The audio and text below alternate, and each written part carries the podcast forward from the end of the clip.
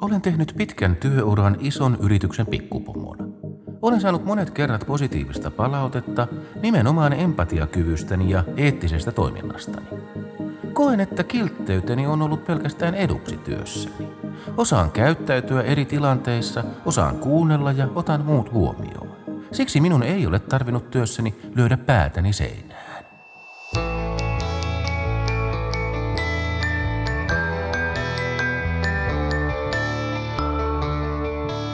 Kuuntelet Havaintoja ihmisestä ohjelmaa. Minä olen Satu Kivelä. Ja tässä jaksossa pohdin kiltteyttä. Tutkimusten mukaan ihminen tulee onnelliseksi etenkin sellaisista asioista, jotka liittyvät psykologisiin perustarpeisiin, kuten läheisyyteen tai hyvän tekemiseen. Niistä syntyy tunne merkityksellisyydestä, ja ilman merkitystä ihmisen elämä on tyhjää. Pysyvää onnellisuutta sen sijaan eivät tuo esimerkiksi raha, maine tai Timmi Vartalo. Psykologiset tutkimukset kertovat myös, että hyvän tekeminen on inhimillinen perustarve.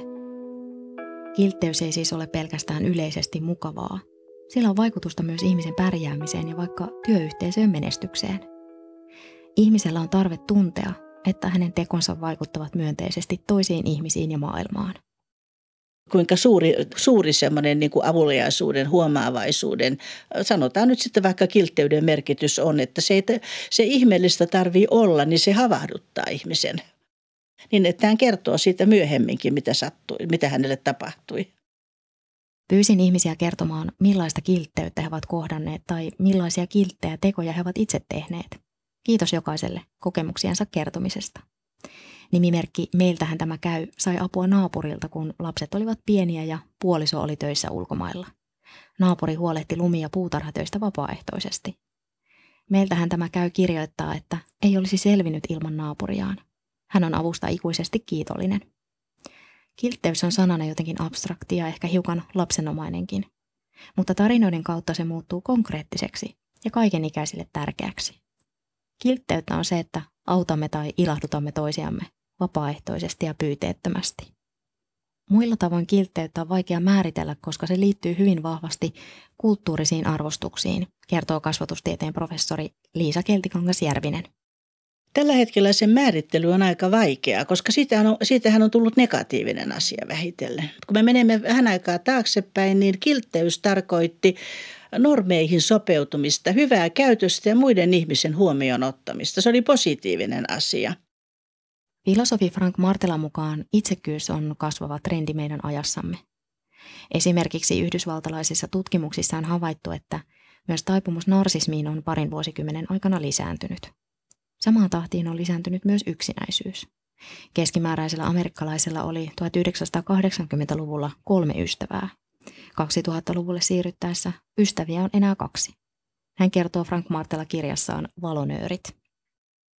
Entäs meillä Suomessa – Yksinäisyystutkijoiden arvioiden mukaan joka viides suomalainen kärsii yksinäisyydestä. Meillä ihmisillä on kuitenkin tarve olla yhteydessä muihin. Se saattaa jäädä yksilökeskeisen ajattelun jalkoihin. Vähitellen alettiin katsoa näin, että kiltteydestä on ihmiselle haittaa. Ja se kulki ihan rinnan, kun siirryttiin tästä yhteisöllisyydestä tämmöiseen yksilöllisyyteen.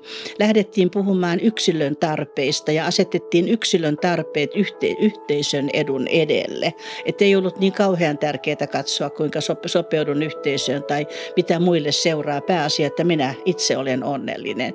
Niin silloin vähitellen alkoi tämä kiltteys myöskin tarkoittaa negatiivisia asioita.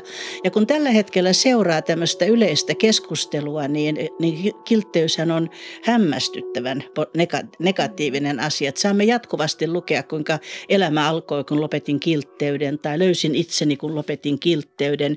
Ja se tarkoittaa aina jonkinasteista itsekkyyttä. Kiltteyden leimaaminen jonkinmoiseksi turhaksi pehmeydeksi taitaa liittyä yltiöindividualistiseen ajatteluun, jonka mukaan toisia saa joskus jopa käyttää hyväkseen oman etunsa ajamiseksi. Nimimerkki Mia Marjatta kertoo kokemuksistaan näin. Kiltti ihminen ei pääse karvoistaan. Kiltteys on iso osa ihmisen perusluonnetta. Olen kovasti yrittänyt pitää puoliani esimerkiksi työpaikalla, palkkaneuvotteluissa tai parisuhteessa tilanteissa, joissa mietitään, kuka siivoaa tai pesee pyykit. Kun olen jämäkkä, saatan ahdistua. Silloin huomaan peruvani sanojani ja vaatimuksiani. Yksilökeskeisyyttä monin tavoin korostava aikamme saattaisi kaivata lisää empaattisuutta ja yhteisöllisyyttä. Voisi ajatella ehkä näin, että, että kiltteys on semmoinen tietty tarve tai semmoinen tietty valttius, motivaatio, mistä, mistä lähtee, että se on semmoinen valmius toimia tietyllä tavalla ja kuinka se sitten toteutuu, mitä siinä, mitä siinä sitten tehdään, niin, niin sitten se voi toteutua monella tavalla. Ja sitten tietenkin, ja siinähän juuri voi tulla tämmöinen ristiriita, että ruvetaan puhumaan sitten terveystä ja sairaasta kiltteydestä. Ja, että et jos sitten kiltteys toteutuukin juuri semmoisena täydellisenä avuttomuutena – niin kuin lainausmerkeissä suojella itseään. Että, e, siis ihan niin kuin kaikilta, jopa tuommoisilta muiden ihmisten haavoittavalta käyttäytymiseltä ja vaikkapa henkiseltä väkivallalta. Niin, mutta me, mutta me en niin kuin mielelläni kutsuisi sitä kiltteydeksi, mutta, vaan, vaan niin kuin mieluummin niin kuin avuttomuudeksi. Mutta joskushan se, nämä nähdään, nähdään sitten samana, samana asiana. Että kiltteys oli siis tosiaan tämmöinen taito, joka, joka sitten, jonka seuraukset olisivat erilaisia ja sitten se, että jos ei kykene suojelemaan itseään yhtään toisen muiden haavoittamiselta, niin siitä voidaan sitten käydä keskusteluja, että onko sinne loppujen lopuksi kiltteyttä ollenkaan vai onko se jostain kehityskulusta johtava pelkkä avuttomuus.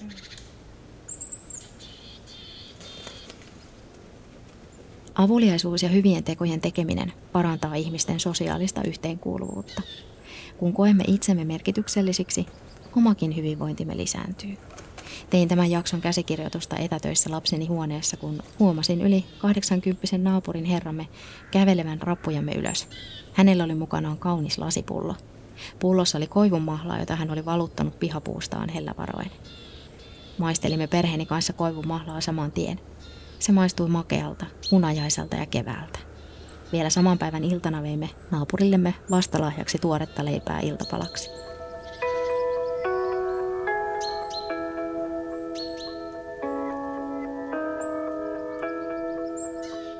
Nimimerkki Mia Marjatta ajattelee, että kiltteys on osa ihmisen perusluonnetta.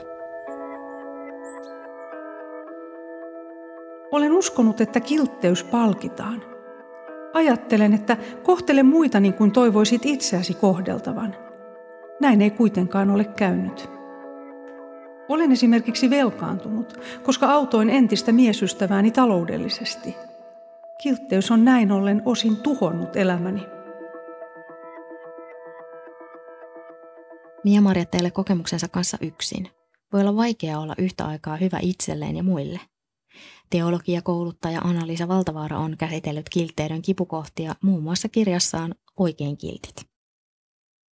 Valtavaaran mukaan kaikki eivät tule ajatelleeksi, että kiltteyteen voi liittyä myös kipua ja tuskaa. Esimerkiksi lapsuudessa koettu välinpitämättömyys, pelko tai turvattomuus voivat saada aikaan liiallista miellyttämisen halua. Silloin ihminen, lapsi tai aikuinen yrittää kiltteydellään saada hyväksyntää ja huomiota. Kiltteydestä on siis voinut kehkeytyä selviytymiskeino, joka on johtanut oman itsensä laiminlyömiseen kiltteys olisi mieluummin tämmöistä aktiivista halua toimia. Toimia sillä tavalla, että asiat sujuvat ympäristössä. Ja, ja sitten se, että ei kykene pitämään, niin kuin voisin sanoa, terveellä tavalla puoliaan. Siinä minä uskaltaisin, käyttäisin tätä sanaa terveellä tavalla. Niistä oikeuksista, mitkä selkeästi kuuluu, ei anna kävellä itsensä yli.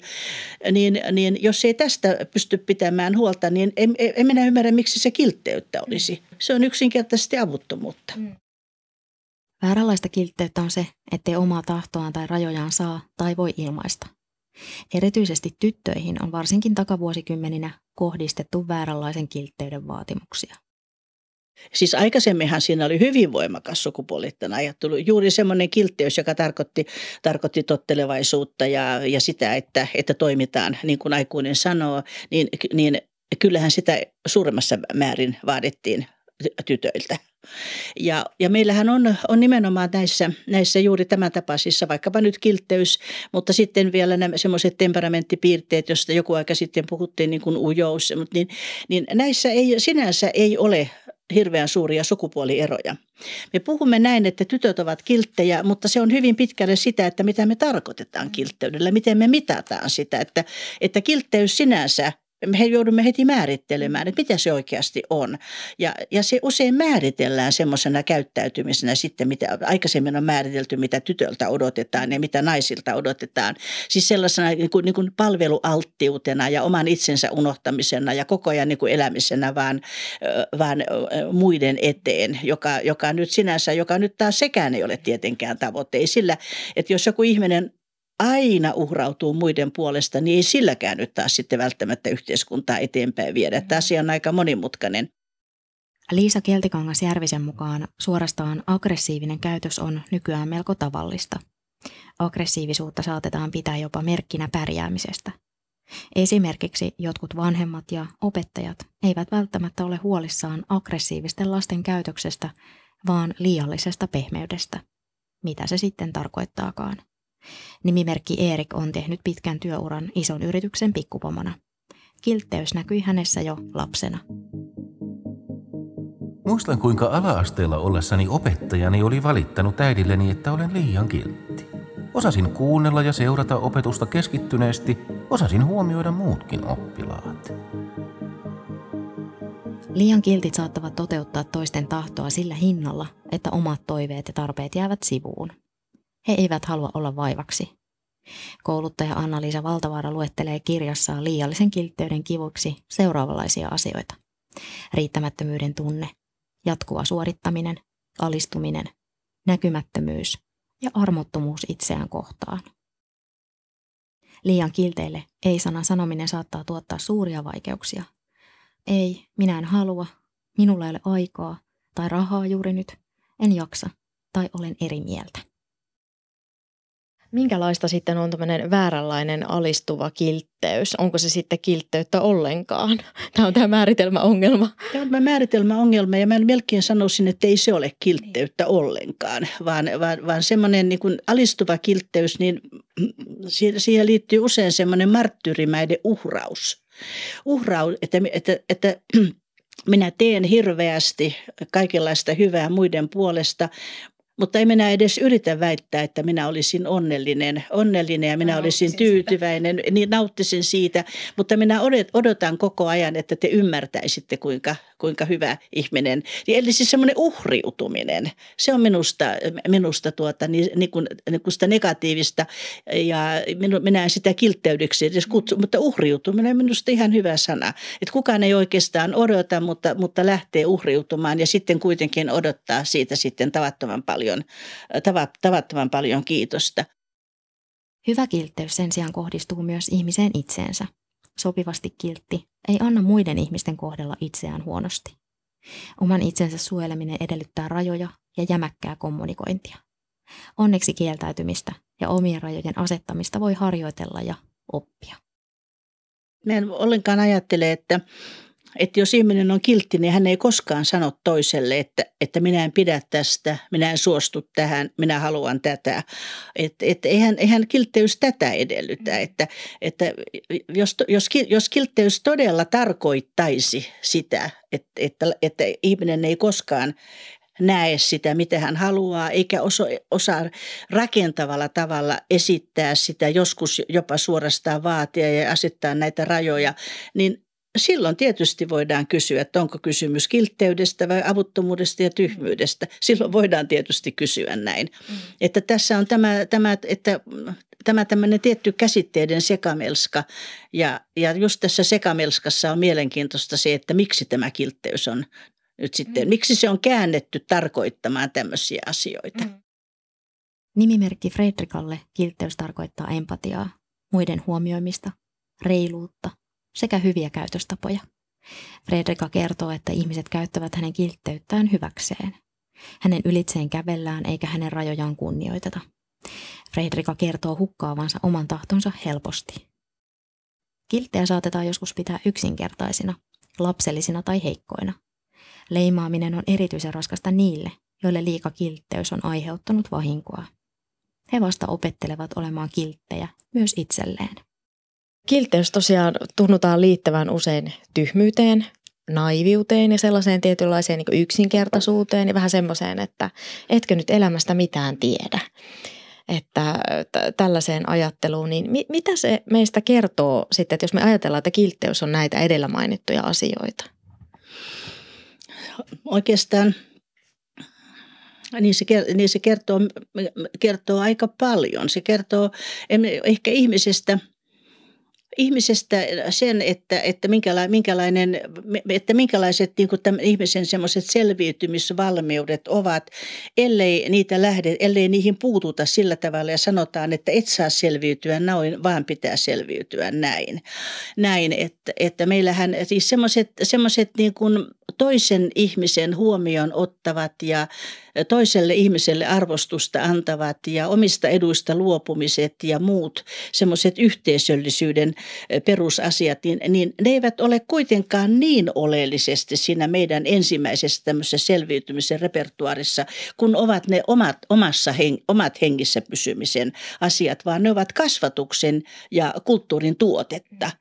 Lapsella on valmius, hyvin pienellä lapsella on valmius empatiaan esimerkiksi ja, ja, ja myötäelämiseen toisen kanssa. Se, se tulee jo hyvin varhain, varhain lapselle, että, että, että, että, että, että niinkään ei voi sanoa, että ihmisellä olisi vain pelkästään mustaa mutaa ja, ja, ja kaikki olisi, että hän olisi pelkästään itsekäs oman edun tavoitteen. Ei, ei tällä tavalla.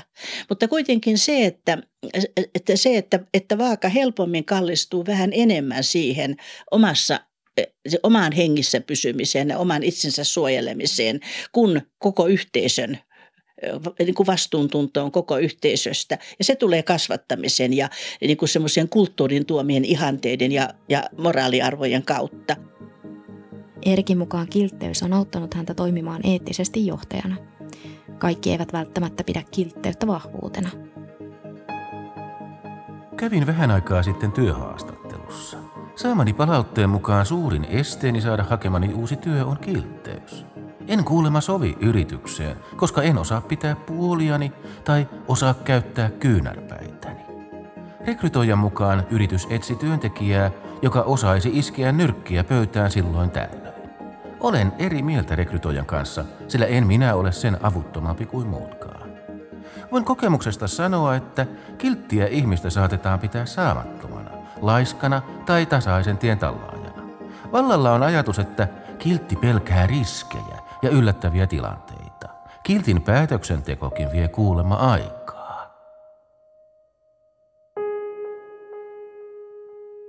Minusta sanan, kil, sana, kiltteyden sen voisi nostaa ihan ihan uuteen positiiviseen, positiiviseen arvoon ja tarkoittaa vain sitä, että, että, että lapsi on kykenevä noudattamaan niitä sääntöjä, mitä, mitä, hänen, mitä hänelle aikuiset sanovat. Hän on kykenevä päiväkodissa tottelemaan, kun sanotaan, että älä tee näin, vaan tee näin. Hänellä on riittävä aikuisen auktoriteetin kunnioitus niin, että hänen vaikuttavat ne, mitä aikuinen häneltä toivoo. Ja se, että kun aikuinen palkitsee häntä positiivisesti ja mielihyvällä, sillä on vaikutusta häneen. Ja hän kykenee arvioimaan omia tekojaan ja kykenee tämmöisestä semmoisesta hedonistisesta omasta omasta, mielihyvästä, joka on hirveän voimakas motiivi ihmisellä. Tämän oman mielihyvän hakeminen, se on yksi perusmotiivi. Ja hän kykenee siitä luopumaan, jos hän huomaa, että hän saavuttaa sillä sitten jotain semmoista hyvinvointia ympärilleen, joka sitten tekee hänenkin asemansa paremmaksi. Minusta tämä ihan riittäisi, kun kiltteydestä puhuttaisiin näin ja itsekyydestä itsekyytenä ja oma, sitten oman itsensä puolustamisesta taas niillä termeillä. Arvostan arkista kiltteyttä todella paljon. Olen päiväkodissa töissä ja minulla on siellä neljä hyvää kollegaa. Erityisesti yksi heistä on erittäin kiltti. Miten sitä nyt kuvaisi? Varmaan se johtuu hänen äänensävystään, mutta ennen kaikkea hänen tavastaan ottaa muut huomioon. Hän jaksaa aina huomioida lapsia ja aikuisia ja heidän tarpeitaan. Hän tervehtii aina ystävällisesti, eikä stressaannut pienistä asioista. Hän haluaa selvittää pulmat ja keskustella asioista. Lisäksi hän osaa ottaa rennosti ja arvostaa muita kaiken hässäkän keskellä. Kilteys hänessä on aivan ihana ominaisuus. Hän on tullut Ruotsista ja on tuonut tullessaan niin paljon hyvää, että oksat pois. Näin kertoi nimimerkki Lin. Aiemmin suomalaisia suorastaan kehotettiin olemaan nöyriä. Omia hyviäkään tekoja ei sopinut nostaa esille. Nyt maailma on muuttunut ja on jo luontevaa kertoa vahvuuksistaan ja hyvistä teoistaan. Kun joku kertoo tehneensä hyvän teon, saattaa se innostaa muitakin toimimaan samalla tavalla. Olemme laumaeläimiä ja taipuvaisia matkimaan toisiamme. Sekä hyvät että huonot mallit tarttuvat herkästi. Ystävälliset teot voivat siis synnyttää positiivisen kierteen. Hyvien tekojen vastaanottajat saattavat tehdä hyvää myös muille.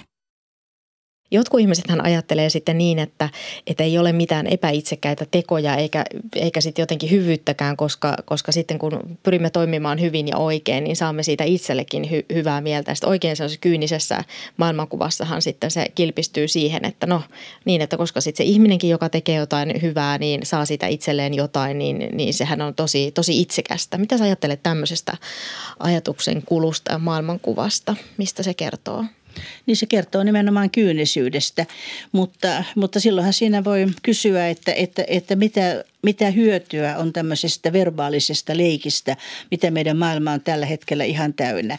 Jos joku ihminen tekee muille hyvää ja saa siitä sitten itsellensä mielihyvää, niin mitä ihmeen väliä sillä motiivilla on? Mm vaan me, mutta meillä tällä hetkellä me rakastamme juuri tämmöistä verbaalista leikkiä, jolla asiat saadaan kääntymään ihan, ihan päinvastaisiksi ja saadaan aikaa loputtomia saivarteluja. Totta kai tämähän on tämmöinen ihan filosofian peruskysymys tietenkin, mutta jos me nyt unohdamme filosofian ja olemme ihan jalat maassa, maassa vaan arkisesti ja ajattelemme näin, että, että joku ihminen tekee, käyttäytyy hyvin ja tekee kaikille hyvää sen takia, että hänestä sitten pidettäisiin ja hänellä olisi mukavampaa, niin haittaako se tuo? Mm. Mikä motiivi hänellä siinä sitten on ollut? Nimimerkki Mia Marjatta on välillä kärsinyt kiltteydestään. Inhoan itsekkyyttä ja välinpitämättömyyttä. Mieluummin vetäydyn yksinäisyyteen kuin siedän riitoja ympärilläni. Olen nyt yksityisyrittäjä, joten minun ei tarvitse kestää työyhteisön ristiriitoja. Olen sitä mieltä, että kaikkia ihmisiä pitää kohdella hymyillen ja ystävällisesti, koska maailma on sillä lailla parempi paikka – nautin siitä, että ihmiset ovat ystävällisiä, iloisia ja kohteliaita. Kiltteyden ytimessä ovat kohteliaisuus, huomaavaisuus ja auttavaisuus. Pientenkin eleiden ja kannustavien sanojen merkitys voi olla suuri.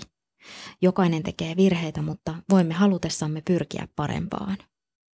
Onneksi aikuinen ihminen pystyy vielä muuttumaan ihan koko elämänsä näin, näinhän, se juuri, näinhän se juuri on, että ihmisen elämä on loppujen lopuksi aika aika monimutkaista ja eikä aina niin helppoa eikä aina niin onnistunutta. Että tämä on myös yksi tämmöinen meidän nykyajan vaatimuksia, semmoinen erikoinen, erikoinen täydellisyyden asettaminen, ikään kuin koko elämä olisi yhtä pelkkää kehityskeskustelua.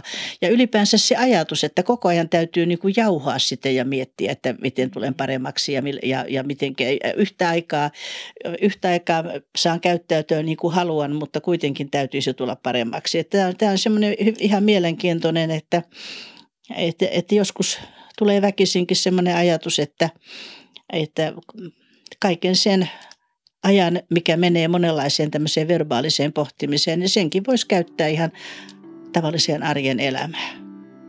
Nimimerkki Teemu kertoo kokemuksistaan näin. Olen kokenut paljon kiltteyttä matkustaessani. Kun paikallinen on huomannut minun ihmettelevän metrokarttaa ulkomailla – Minua on useammin kuin kerran pyytettävästi autettu pääsemään määränpäähäni. Samoin on käynyt, kun olen matkustanut pitkiä matkoja bussilla tai junalla.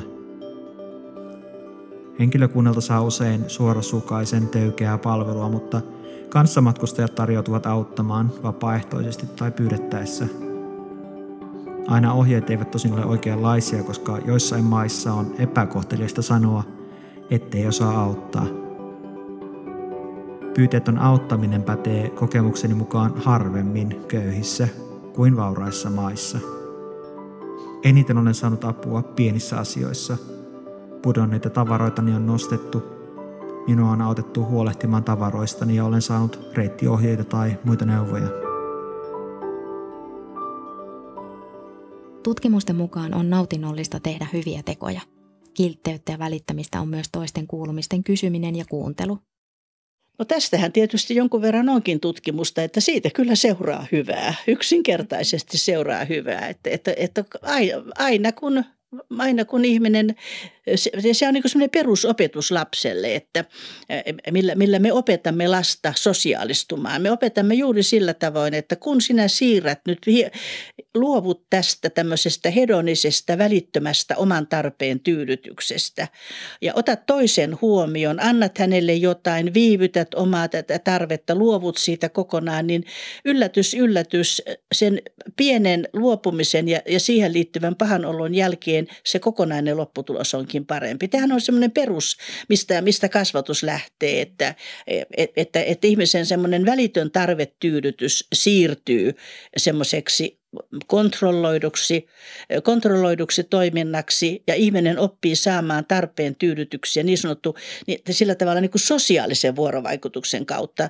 kautta että, että ei vaan se, että minulla tuli hyvä olo ja nälkä meni ja tikkukaramelli suussa, vaan yhtäkkiä onkin sitten se, että en syökkään sitä tikkukaramellia ja jonkun ajan kuluttua tulee niin kuin korkeamman tason palkinto, sosiaalinen palkinto. Että tämähän on ihan semmoinen perus, perus niin kuin opetuksen, opettamisen malli.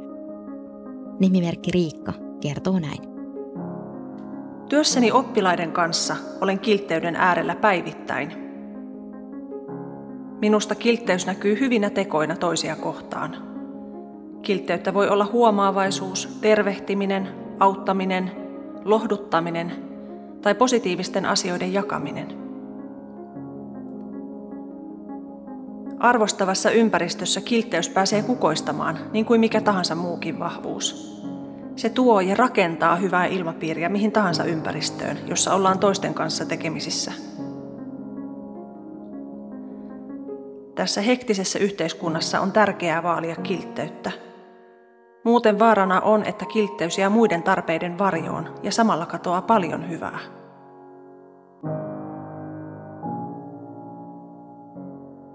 Kiitos, että kuuntelit.